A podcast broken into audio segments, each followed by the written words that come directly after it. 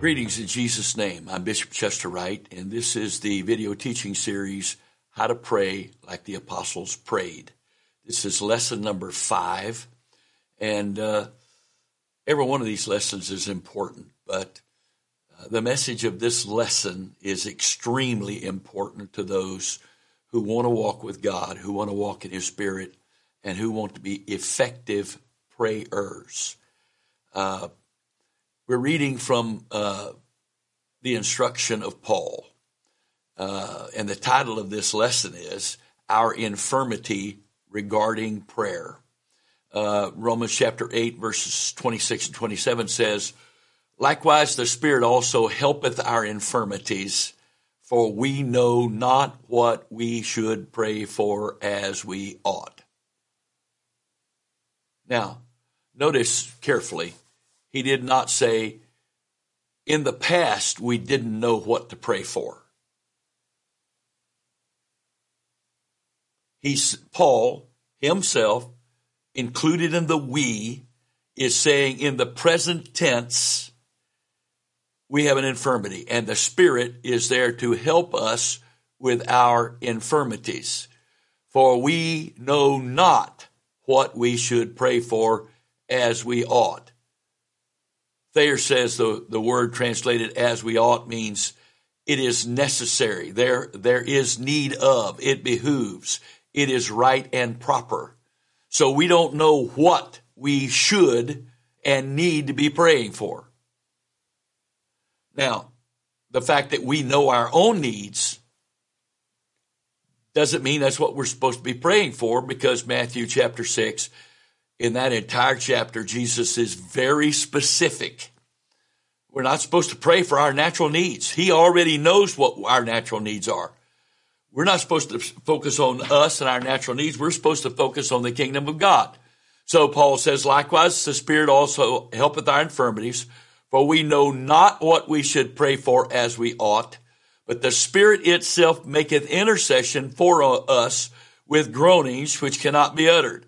And he that searcheth the hearts knoweth what is the mind of the Spirit, because he maketh intercession for the saints according to the will of God. Many people don't pray primarily because they don't know how to pray. It is the infirmity common to all human beings. But here's something that needs to be understood we will never learn how to pray. We will never learn what to pray. We can learn how to pray. Learned prayer, in other words, the what to pray, is not prayer at all. It's no, no matter how well we learn to pray religious prayers, our religious prayers will never be acceptable to God. Never. Why?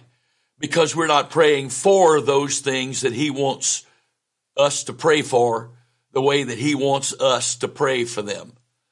And according to Paul, we can't. Why? Because we have a, an infirmity. And the infirmity is, is common to all of us. And that is, we don't know how to pray because we don't know what to pray for. We don't know what to pray that will please God. What is the what that we don't know how to pray? We don't know how to pray the will of God. We don't know what the will of God is. Anybody that says they know the will of God for them every moment of every day without prayer, without being submitted to the Word of God and the Spirit of God, they're deceived. They're deceived. God's will is not my will. It's not my will. My will needs to become His will. Whatever His will is needs to become my will. So the one thing we don't know is we don't always know the will of God. He that searcheth the hearts knoweth what is the mind of the Spirit, and he makes intercession for us according to the will of God, according to what the will of God is. Or the Greek is literally according to God, according to his plan, his purpose, his will. It is not enough to pray. Just pray. I got a prayer time and I pray. The content and intent of our prayers are at least as, as important to God as the fact that we're praying. People pray all over this world. They call it prayer. Is, is the fact they're praying to a different God than us make our religious Christian prayers more acceptable to God?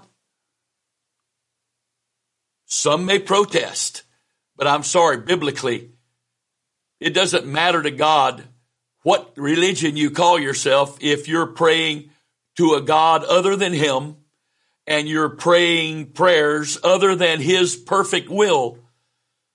He doesn't hear. Psalm says, if I regard iniquity in my heart, the Lord will not hear me. And as we've taught before, we'll be teaching again. Iniquity is doing my will rather than God's will. The technical term is lawlessness, but what is lawlessness? I'm not doing it your way, God. I'm not doing it your way. I'm not doing what you want, not doing when you want it, not doing how you want it. I may do something that appears to be similar to what you want, but it's going to be done my way. That's iniquity. It's lawlessness. It's refusing to be under God's control, refusing to be under God's submission. And the Word of God says, if I regard iniquity, my will, as being more important than His will, in my heart, the Lord will not hear me. So there's this and many, many other verses that prove the statements I've been making these last few moments. They prove those statements. It is not prayer that he accepts if it is not accomplishing the purpose for which he, for which he intended prayer. If we are not praying the things that God intends for us to pray, then we are not praying. We're not praying. Let's examine the Word of God so that we can find the answer to our need. The scripture says, again, likewise the Spirit also helpeth our infirmities, Romans 8, 26. For we know not what we should pray for as we ought. But the Spirit itself maketh intercession for us with groanings which cannot be uttered. And he that searcheth the hearts knoweth what is the mind of the Spirit, because he maketh intercession for the saints according to the will of God. He doesn't pray in our stead where we don't pray, he does. He prays through us. Let's consider uh, just a couple of different words used in these verses so we can get a better idea. The word infirmity means uh, general impotence or weakness according to Complete Word Study Dictionary. Wuest's Word Study says the weaknesses spoken of here are two. What we should pray for, the matter of prayer, and how we should pray, the form and manner of our prayer. We don't know either one of those. So the Spirit itself helps our infirmities by Him empowering, directing, and flowing through us in prayer. That's the goal. We are conduits for the will of God, for the kingdom of God, for the name of Jesus. That's God's purpose for us to be His conduits of His kingdom in the earth. And our prayer should be kingdom prayer. Our prayer should uh, uh, release the kingdom and empower, uh, be, be empowered through and for the kingdom and should confirm the word of God. That's what it should happen. Literally, we do not know what to pray for. According, This is Wuest word studies again. That is, we do not know the particular definite thing to pray for. To be specific in our praying involves a knowledge of God's will in particular instances, and of that we are naturally ignorant. It is right here that the Spirit comes to our aid. All of that is from Mr. Wuest's word studies. I'll read that last part again from him. But to be specific in our praying involves a knowledge of God's will in particular instances, and of that we are naturally ignorant. It is right here that the Spirit comes to our aid. We absolutely do not know what to pray for. When Paul said, we, we, the Spirit helps our infirmities because we don't know, we know not what we should pray for as we ought. The Greek word there for not there's a couple of different Greek words that are used as uh, the negative, but this Greek word, according to Strong's, is the absolute negative. That's the way Strong defines this word. So Paul said, we absolutely don't know what to pray for or how to pray for it. So the only way that we can pray these prayers is to pray like the apostles prayed.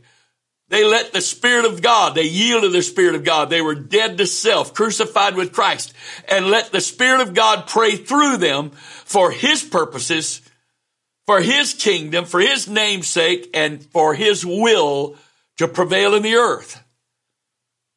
The word uh, that is translated, no, not, we know not what to pray for as we ought. The Greek word translated as there according to Strong's, means precisely as. We're not, we're, our ignorance doesn't mean that we go to prayer and just hunt and peck around like some chicken in a barnyard trying to find a little bit of food, a little bit of direction, a little bit of substance. No.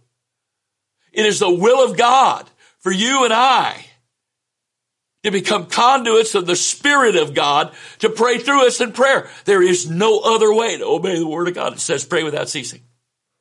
No other way. Can't be done. Because the Spirit is able to pray with, through me, both if I am connected to the Lord Jesus Christ every morning and, and I am submitted to His will and purpose every day, then the Spirit of the Lord can pray through me, both consciously and subconsciously, all day long, every day if I'm in tune with Him. Paul said in Galatians chapter 5, if we live in the Spirit, let us walk in the Spirit. Well, let's see the converse of that. If we're going to walk in the Spirit, we have to live in the Spirit. I can't live a double-minded life. And the Greek word there in James chapter 1 for double-minded is two-spirited. And I can't live in a two-spirited world. I can't live in a two-will world. I can't say, okay, God, I'll do your will for this period of time, but here's what I want to do over here, and I want to do this my way, whatever. That is unstable. It's spiritually immature. I don't care if a person has been a Christian for 60 years, if they're still living a two world lifestyle, carnal mind and spiritual mind. My will, God's will. It doesn't matter if uh, it, whatever you call it, it's unstable. Job said this, teach us what we shall say unto him, for we cannot order our speech by reason of darkness. The Amplified reads this way, tell us, Job, with what words of man may, we may express such a being. We cannot state our case because we're in the dark in the presence of the unsearchable God. That was the Amplified Classic Edition. The Amplified 2015 version says, tell us, Job's what, Job, what words of man shall we say to such a being? We cannot state our case because of darkness. That is our ignorance in the presence of the unsearchable God. What prophet said, when you come to God, bring with you words. well, whatever words we bring, we run out of them pretty quickly. So what do we revert to? We revert to vain repetition, where we're just repeating praise phrases over and over and over again, in our mind very quickly is no longer involved.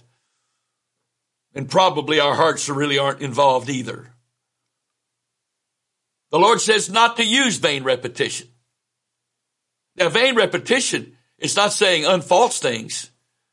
It's just repeating those things vainly over and over again and calling it prayer.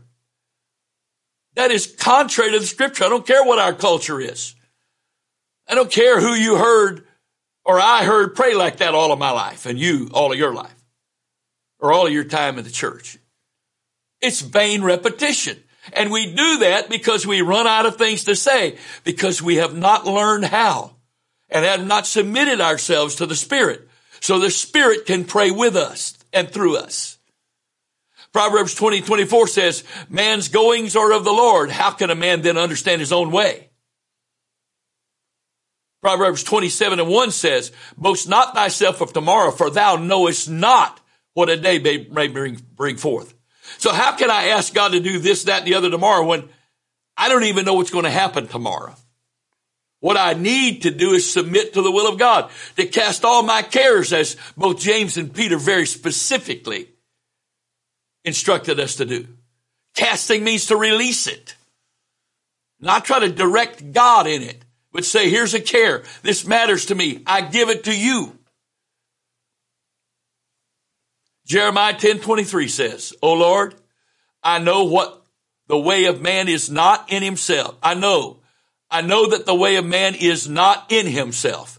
It is not in man that walketh to direct his steps. Now, humanity bows up at that one.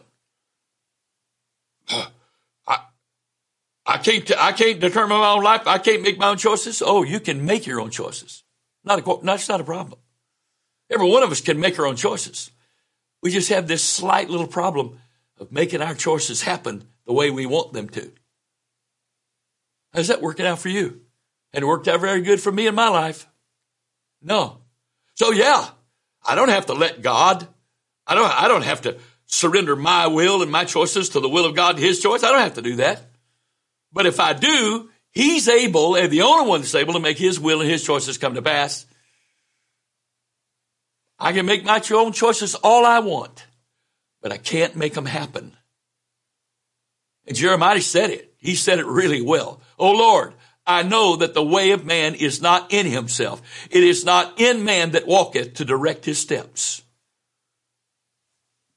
We have an infirmity. We know not what to pray for as we ought.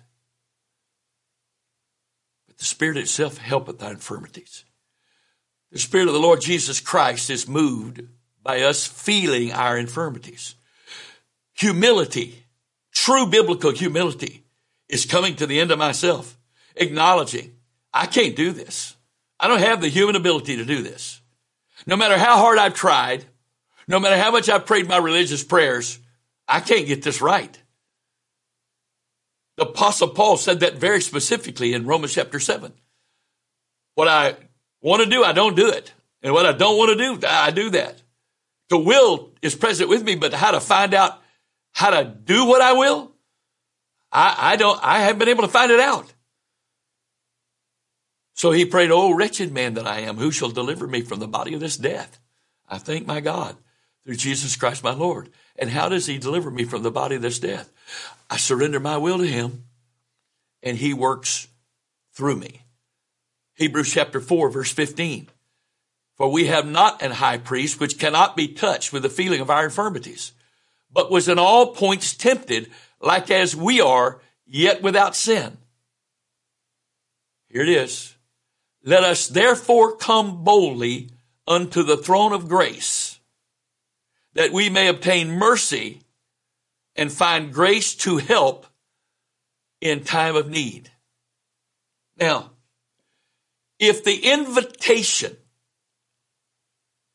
is for every spirit filled Holy Ghost believer, disciple of the Lord Jesus Christ, saint of God, man and woman of God, to come boldly before the throne of grace or unto the throne of grace, then is it prayer if we haven't come before the throne? So many people want God to show up where they are. But in the spirit, we are called to come before the throne. The scripture says that our high priest is touched with the feelings of our infirmities. When I finally allow the Holy Ghost to bring me to the end of myself where I say, I can't do this myself because Jesus said, John 15, 5, without me, ye can do nothing. When I finally get to that place, finally, I am feeling my infirmities. Father, I, you want me to pray? I want to pray. I don't know how to pray. And today's prayers are different than yesterday's prayers. Yesterday's methods, the way the Lord had you pray yesterday, can't be copied today because that worked yesterday. Otherwise, you're not being led of the Spirit. For as many as are led by the Spirit of God, they are the sons of God. God, if God's not, if tells us not to be in a vain repetition, then he is not going to do vain repetition.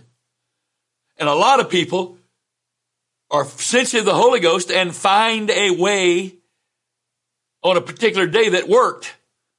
And then they repeat the same thing tomorrow, expecting it to work because the method worked. You know, the reason it worked yesterday or the reason it works today is because I was submitted to God and led of the Spirit to pray like that yesterday, today. But that doesn't mean today is the same as yesterday or tomorrow will be the same as today. That is not the will of God.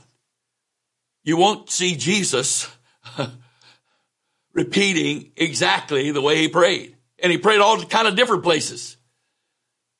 He prayed in the temple. He prayed on, uh, by rocks. He prayed in people's houses. He prayed on a boat in the middle of a storm. Prayed all kind of different places. He prayed in a garden. he prayed a lot of different places. He prayed walking. He prayed laying upon his bed. He prayed standing. He prayed sitting.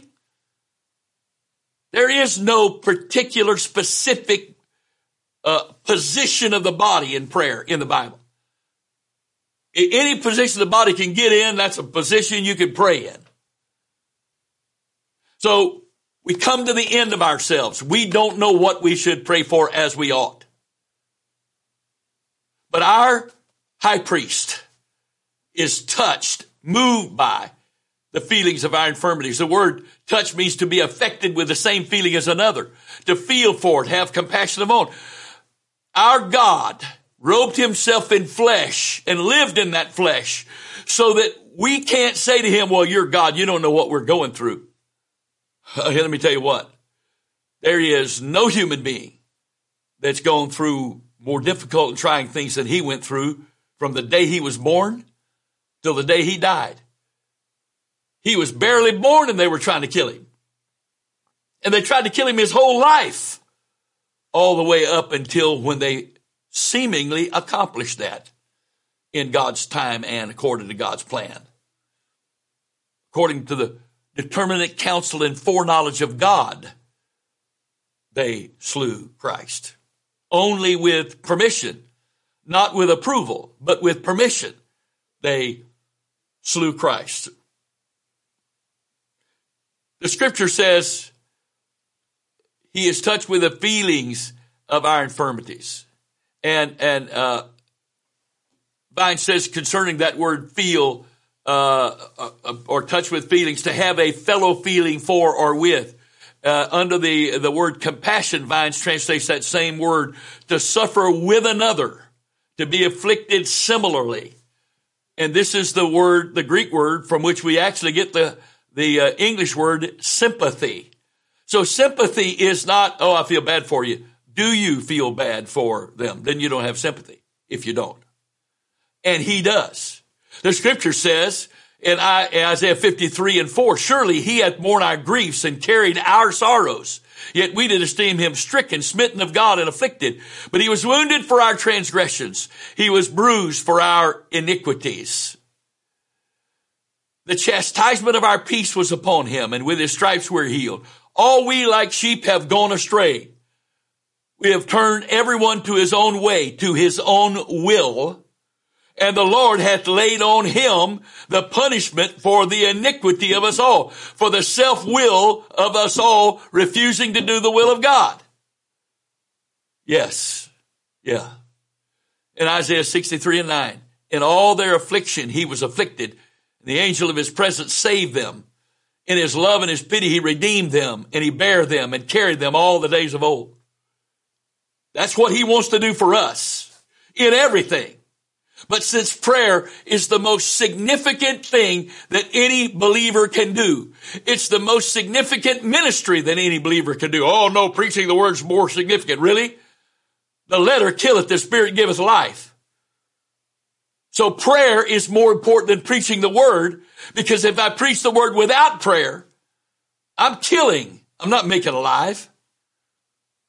If I'm trusting in my own human intellect and my own human ability and my own gift of gab and my own oratory to speak the word, I'm killing people. The Bible says eloquence nullifies the cross. Colossians or 1 Corinthians chapter 1 and the beginning of chapter 2. It nullifies the cross. So where does this start? I prayed with people sounded like they were trying to be, they sound like they were in the pulpit when they were praying and we're in a group prayer. And they also sound, some of them sound like Shakespearean actors on the stage when they pray. Oh, thou Father. What? We thank thee. Why would I talk to God different than I, I talk to my wife? That's, that's our, that's our religious pompousness. We think God's listening to that? No. People don't pray like that so God will listen. People pray like that so people will listen. There's no spirit involved in that. Because every day I get up, I know I don't know how to pray today and I don't know what to pray today. So the only thing I can do today is trust the spirit that searches the hearts, that knows the mind of, the, of, of God, that he would pray through me today according to God, according to the will of God. He will give me what I need to pray either in tongues or in English, which is the language of my mind. Throughout the day, whatever I need to pray. I've had periods of times where I prayed in tongues and hardly ever said a word of English. Didn't know what I was praying for. But I knew I was praying. The flow of the Holy Ghost was there. I knew God was speaking. He was ministering. And I was his conduit. That's all I was, was the conduit. That's all I need to be is the conduit. And then somebody would call and say, I've got such and such going on in my life. Would you pray? And the Holy Ghost said, you've already prayed. And so I say to them exactly what he says to me. I've already prayed. Well, you didn't know you were praying for them. It doesn't matter whether I know it or whether God knows it. Does it matter? So the Lord is moved by the feeling of our infirmities. So what's he moved to do? To help. The word help means to lend a hand together with at the same time with one. According to Robertson, Strong says to take hold of the opposite together, to cooperate, to assist. Kind of like uh, Matthew 11, 28 through 30, uh, come unto me, all ye that labor and are heavy laden, and I'll give you rest. Take my yoke up on you. Get in the, in my yoke with me and learn of me. For I'm meek and lowly in heart, and you sh- you'll find rest for your souls. For my yoke is easy and my burden's light. Prayer is a joy all day long. If I'm not under pressure to pray, I got to pray today because if I don't pray today, I've sinned.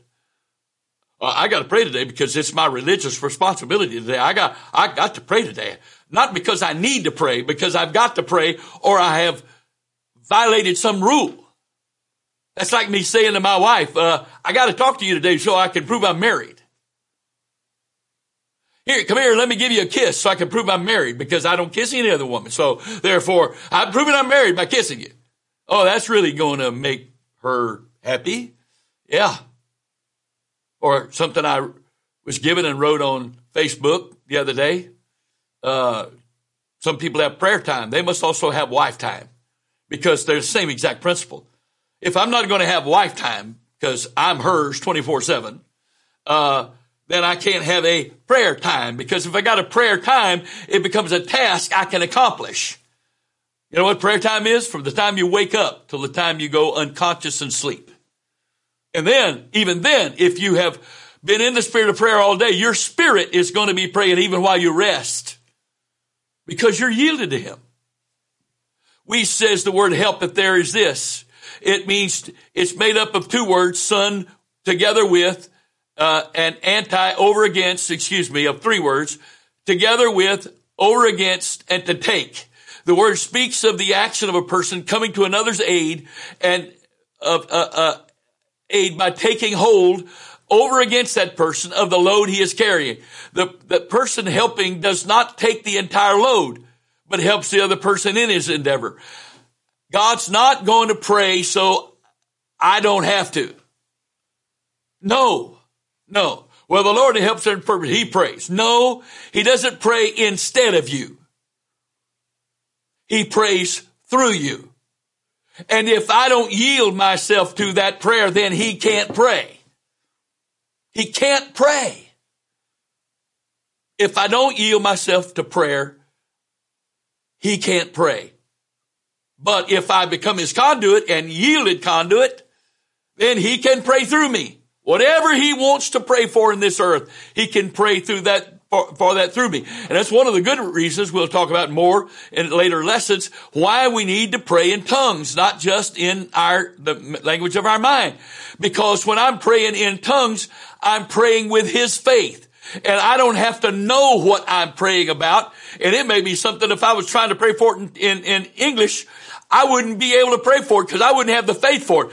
But by simply letting him pray, he's not only praying for what he wants to pray for, but he's praying with his own faith. I'm a conduit and it works. What is his offer to help? To make intercession for us according to the will of God. The word intercession here is the verb that signifies to fall in with a person, to draw near so as to converse familiarly. Uh, in Romans 8 26, according to Vincent's uh, word studies, uh, it, it is not that, that the Spirit pleads in our behalf, but that he throws himself into our case and takes part of it. So the intercession is not something God will do separate apart from me. The, the, you know, there's a lot of people trying to explain how the Son is in heaven making intercession, always making intercession for us. Well, that's not the body of Christ. The body of the sons of God, the body of Christ has his, the spirit of Christ in us and he ever liveth to make an intercession for us according to the will of God. The Son is not standing before the Father in heaven. The Son is sitting on the throne in heaven. So how does the Spirit ever live to make intercession for us? He does that through those who submit themselves to Him. Wuest says, the lesson of these verses for us here is that if we expect to have an intelligent, powerful, rich prayer life, we must live spirit controlled lives. Those, that's not my words. And that's Mr. Wuest, the way I understand it, was not a person who spoke in tongues. And yet he says, being objectively honest as an, uh, uh, uh, from his giving it the interpretation of this this uh, verse, he says this lesson of the, the lesson of these verses for us here is that we expect to have an intelligent, powerful, rich prayer life. We must live spirit controlled lives. That's his words, not mine. But I agree with him 100%. Romans 8, 27 says, according to Wuest, uh, he's quoting Alfred's, Alford's commentary. He who searcheth the hearts, God, knoweth what is the mind, intent, or bent, or hidden, or hidden in those sighs of the Spirit the Holy Spirit praying according to the plan of God for our lives. According to the plan of God, according to the will of God. Brother Jack Cunningham said from the stage of the Youth Congress in 2019 that when you're praying in tongues, at no time are you more perfectly praying the will of God. I believe that 100 and 50%? Is there such a thing?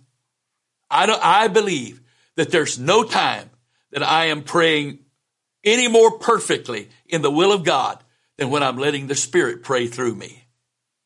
Well, you don't know what you're praying. is it more important that I know what I'm praying so I can control what I'm praying or that he's able to pray? By helping us to put into words what we feel in our spirit so that those things can be prayed for according to the will of God, the Spirit is helping us pray. By helping us, the Spirit is helping us by putting into words what we feel in our spirit so that those things can be prayed for according to the will of God.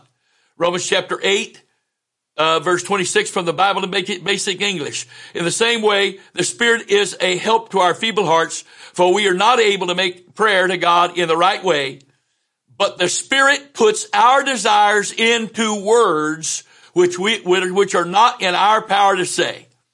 That is the, the closest to the Greek of any translation that I've read. It's not talking about groanings and sighs per se, even though God does hear groanings that have no audible language to them. He does hear our sighs. I mean, it's amazing to think that ah, is a prayer God listens to. But this verse goes way beyond that. It's not talking about the Spirit groaning through us, even though sometimes the Spirit does in intercession and in travail. But it's talking about the Spirit taking those things that He is dealing with us in our spirits that our mind doesn't understand or is aware of, doesn't, doesn't know what the Spirit's dealing with our spirits or our hearts with. And then the Spirit enables us to speak those things. We can learn to consistently yield to the Spirit of prayer, but we can never learn how to pray. True prayer will always be a cooperative effort between the Holy Spirit and our spirit. True prayer will always be biblical prayer, prayer that God accepts, prayer that's prayed like the apostles prayed, will always be a cooperative effort between the Holy Spirit and our spirit with the Holy Spirit having the preeminence in that uh, coupling, that yoking together. If we are to participate with our Father in prayer, we must learn to always allow Him to flow through us as conduits of his kingdom and his will. Always. The scripture says, and I'm summarizing this lesson, we are empowered to pray by means of the Spirit interceding, stepping in for us and enabling us to put what we, what we feel, are feeling in our hearts and spirits into supernatural words, which we utter by the flowing of the Holy Ghost through us. On occasion, these can be anointed words from our minds, but most frequently they will be words prayed in other tongues. Ephesians 6 and 8 says, praying always with all prayer and supplication in the Spirit and watching thereunto with all perseverance and supplication for all saints. Jude 1 20, beloved, but ye beloved, building up yourselves on your most holy faith, praying in the Holy Ghost. Jesus said it John 5:30 I can of my own, can of my own self do nothing as I hear I judge and my judgment is just because I seek not mine own will but the will of the Father which has sent me. This uh, lesson is going longer than I try to go in these lessons. Uh, but before I can close out this lesson, the Holy Ghost is calling you to give me give you my personal testimony, one of my many personal testimonies, and one of the most dramatic testimonies for me personally of this exact point. My youngest son, who's now 39, was just nine months old.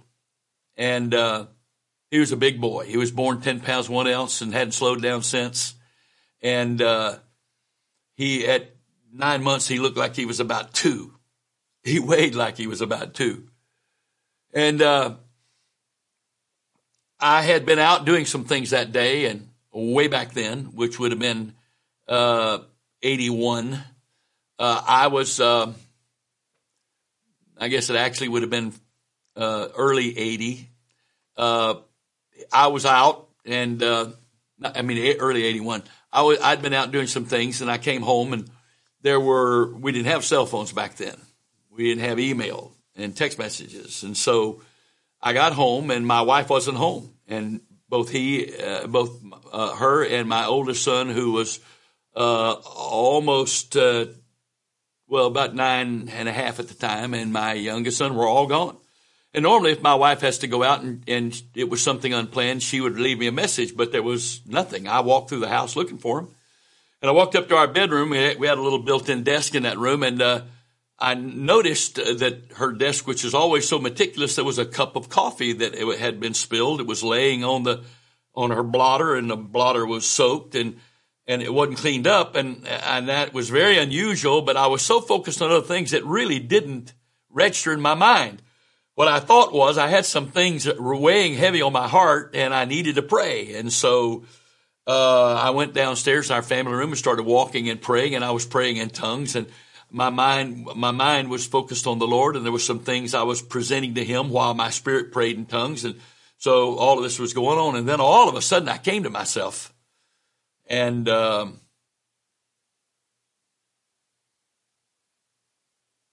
I was praying in very heavy tongues, very focused, very intense tongues. Uh, I it would be a few years before I realized I was really praying intercessory prayer. It was very strong. And when I realized what was coming out of my mouth because my mind had been focused on God, but I wasn't thinking about what I could be praying for. The Spirit's praying what's in my spirit, and I'm praying whatever He's allowing to come into my mind and doing it at the same time. Uh, but when I realized, or He caused me to be aware that He was praying through me very heavily, He said to me, I'm praying for something important. Let me pray. Well, he had me my attention now, and my I, my mind wasn't blank, but it was just listening and focused, and I was praying, and it was very heavy. This went on for probably about another 15 minutes, and all of a sudden it lifted. The Lord said, "Everything's going to be all right." I kind of chuckled and said, "Okay, I believe you. Everything's going to be all right, but everything what?" I have no clue what everything is. I hardly had gotten those words out of my mouth till the phone in the house rang. And I went to the phone and answered it. And uh, oh, the other end of the line was a person I, I didn't know who it was. I couldn't understand what they were saying.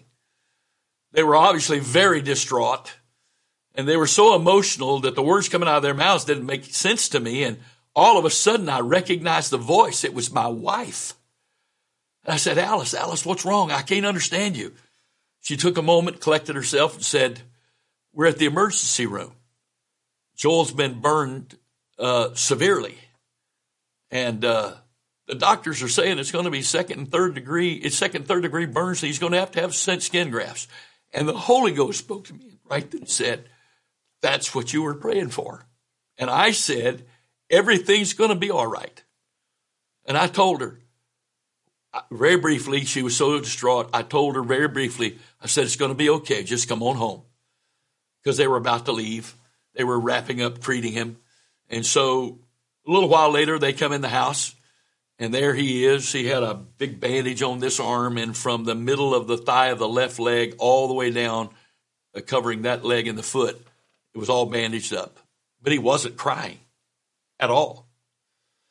And he wanted to get down. She put him down and uh, he had one of those little squeeze toy bats, baseball bats. And he's sitting there and he's beating himself on the leg with it. And she goes, oh, he's hurting him. I said, Alice, trust me. If he was hurting himself, he'd stop. So that was the first clue something was a little different here. He had not yet started crawling. Why? He, get, he was getting carried around. Why should he crawl? Well, the next day, he started crawling on that leg. She says, Oh, he's going to hurt. I said, If that's hurting him, he'll stop. He didn't cry at all that whole time. Well, the, uh, this was on a Thursday. We went to church that night and I told the church what happened. And I said, We're not going to ask God to heal him because the Lord's already said he healed him. Well, she told me that his burns were so bad that if he'd been older, they would have kept him in the hospital to try to prevent infection. But because he was so young, they thought it would be better for him if he was home in a familiar environment and not be so distraught. So, uh, but they, they made her swear that they wouldn't, she wouldn't allow the bandages to get wet at all. and that they would, she would bring him to the doctor's office the next day, which would be Friday, and have the bandages changed. So again, I never heard the child cry one time. He didn't cry one time. He had severe burns. I, you would have thought he would have been in severe pain, but he didn't cry one time from the time she brought him in the house till the next day. We took him into the doctor's office, and as soon as that nine month old recognized where he was, because he saw the guy with the white coat on, he went bananas. Well, she's so distraught, she won't go back to the treatment w- w- room with me. She said, I had to do it yesterday. It's your turn today. So I went in there with the baby and the doctor took him and set him on the, on the treatment table and, and the child's looking up, to, up, up at me like, what are you letting him do this to me for? And he's screaming his head off. And the doctor took the bandages off so he could change them. And uh, I was not prepared for what I saw. I wasn't prepared for it. I mean, I had that prayer the day before and God said everything's going to be all right. And I'm believing God and I wasn't prepared for this. This arm looked like it had been flayed. It was a kind of an oval shape, almost like a football on his arm. And it was completely raw. And the left knee was completely raw. And between the bottom of the knee and the top of the ankle, they were on the child's leg, that infant's leg toddler, uh, well, he's not a toddler yet at that age. There were two blisters the size of my, each one the size of my hand. Uh, and then from the ankle down, the bottom of the foot, the heel, the sole of the foot, the ball of the foot was absolutely raw. There was no skin at all, no blisters, no skin. And the doctor pointed the arm and said, that's third degree. He pointed the knee into the foot and he said, that's third degree. And now these blisters are second degree. And I'm, I'm telling you, Reverend, it's very likely that sometime next week we're going to have to do skin grafts on these, on this baby. We're going to give it the weekend. We're not going to do it now. And the, the kid's screaming. He's still screaming. So the doctor put the bandages on him and I took him out of there. When he left that office, he stopped screaming, stopped crying, crying at all. But when we got home, I said, let me have the baby. And I went up to the room that is normally the room I, the bedroom that I normally studied in and prayed in. And I sat down in my recliner, my rocker, excuse me. And I'm holding the baby in my lap. I said, now, Lord, I didn't even know about this at all. I had no clue. And you prayed. You prayed through me for all of this. I didn't even know what I was praying for. And you said, everything's going to be all right. Now, I'm going to wait here a moment so that you can tell me what everything, word everything means to you because unless you tell me what everything is, I'm going to tell you what my faith in what everything means. So I sat there for a few moments and just quietly spoke in tongues and prayed. And after a few minutes, I don't know how long it was, I said, okay, you didn't tell me, so I'm going to tell you now what I believe everything's going to be all right means. No skin grafts, no scars. No skin grafts, no scars. Not just no skin grafts, but no scars. No deformities from scars. I have so much compassion for people that have gone through these kind of things and, and they, uh, they have deforming scars. But I, the Lord said everything's going to be all right. So I, uh, I took him, I prayed and gave the Lord thanks for the promise and the fact that he prayed and I went downstairs. And so, uh, he didn't cry Saturday. He didn't cry Sunday. On Sunday, both Sunday morning and night, Sunday night services, I told him again, we are not asking God to heal this baby. And I told him what I saw and I told him what I prayed on Friday. And I told him, I said, we are not going to ask God to, to deal with this. God's already said it's taken care of. Well, we had to go back into the office, doctor's office on Monday morning. And we went to the office and we walked in there and, uh, he had not cried from the time we left that doctor's office to this moment when he, when that child recognized that doctor's office, he started screaming his head off again. And again, I had to go back to the treatment room with him And the doctor starts taking off the bandages as his eyes are getting bigger and bigger. And he said very animatedly to me, What happened to this child? And I'm going, Oh God, I, I, I guess I'm in trouble. Uh, I said, I, I don't know what you're talking about. What, what's happened to this child? I said, What do you mean? He said, This child's almost completely healed. What's happened? And I told him, I said, We prayed. He said, Well, I don't know about all that, but uh, this child's almost completely healed. He said, I'm not even going to put bandages back on him. Second and third degree burns, and in three days, no bandages. He said, Do you have a white athletic sock? Well, this is 1981. Is there any male that doesn't have a white athletic sock? I said, Yes, sir. He said, When you get home, just pull that athletic sock up over his foot, up on that leg, and just put loosely put a rubber band around it to hold it in place because all this new skin, it it's it's it's scratching, it's itchy, and his fingernails, his child infant in, or, his yeah his child uh, baby fingernails are very sharp, and if he scratches it, he'll tear it.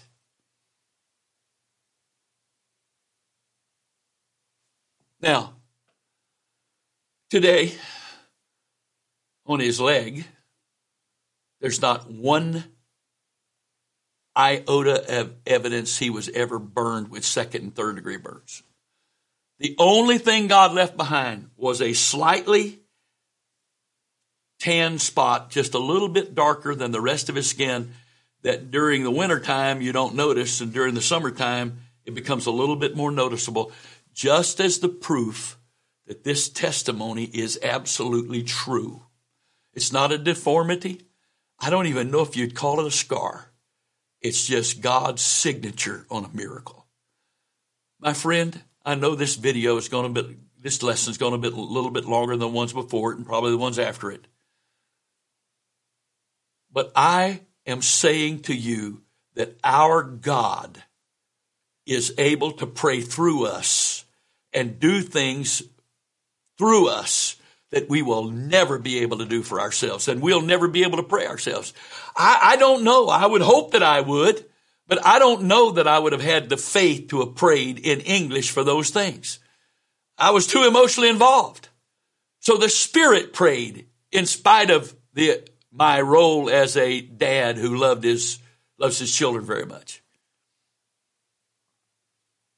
The Lord just bypassed my humanity because I was a yielded conduit and he prayed for a need and produced a miracle. I'm saying to you today, all these things you don't know what to pray for as you ought. Let the Spirit pray. Let the Spirit pray. And don't be in a hurry to stop. You may take this however you want to, but I have learned how to flow in the Spirit in prayer, in tongues, so that I can actually pray on an airplane. If you're sitting next to me, you won't even know what I'm doing. I can walk through the mall and pray in prayer in tongues. I can lay in bed with my wife and pray and not disturb her in tongues because it's not the volume that I'm praying with, it's the yieldedness of allowing the Spirit to say the words because speaking the words is God's plan. I've got to believe with the heart and confess with the mouth, speak an agreement with is what the Greek word with, and, and speak those words and release that Paul called that in Second Corinthians chapter 4, verse 13, the spirit of faith. Let your prayer, your spirit of prayer, be the spirit of faith.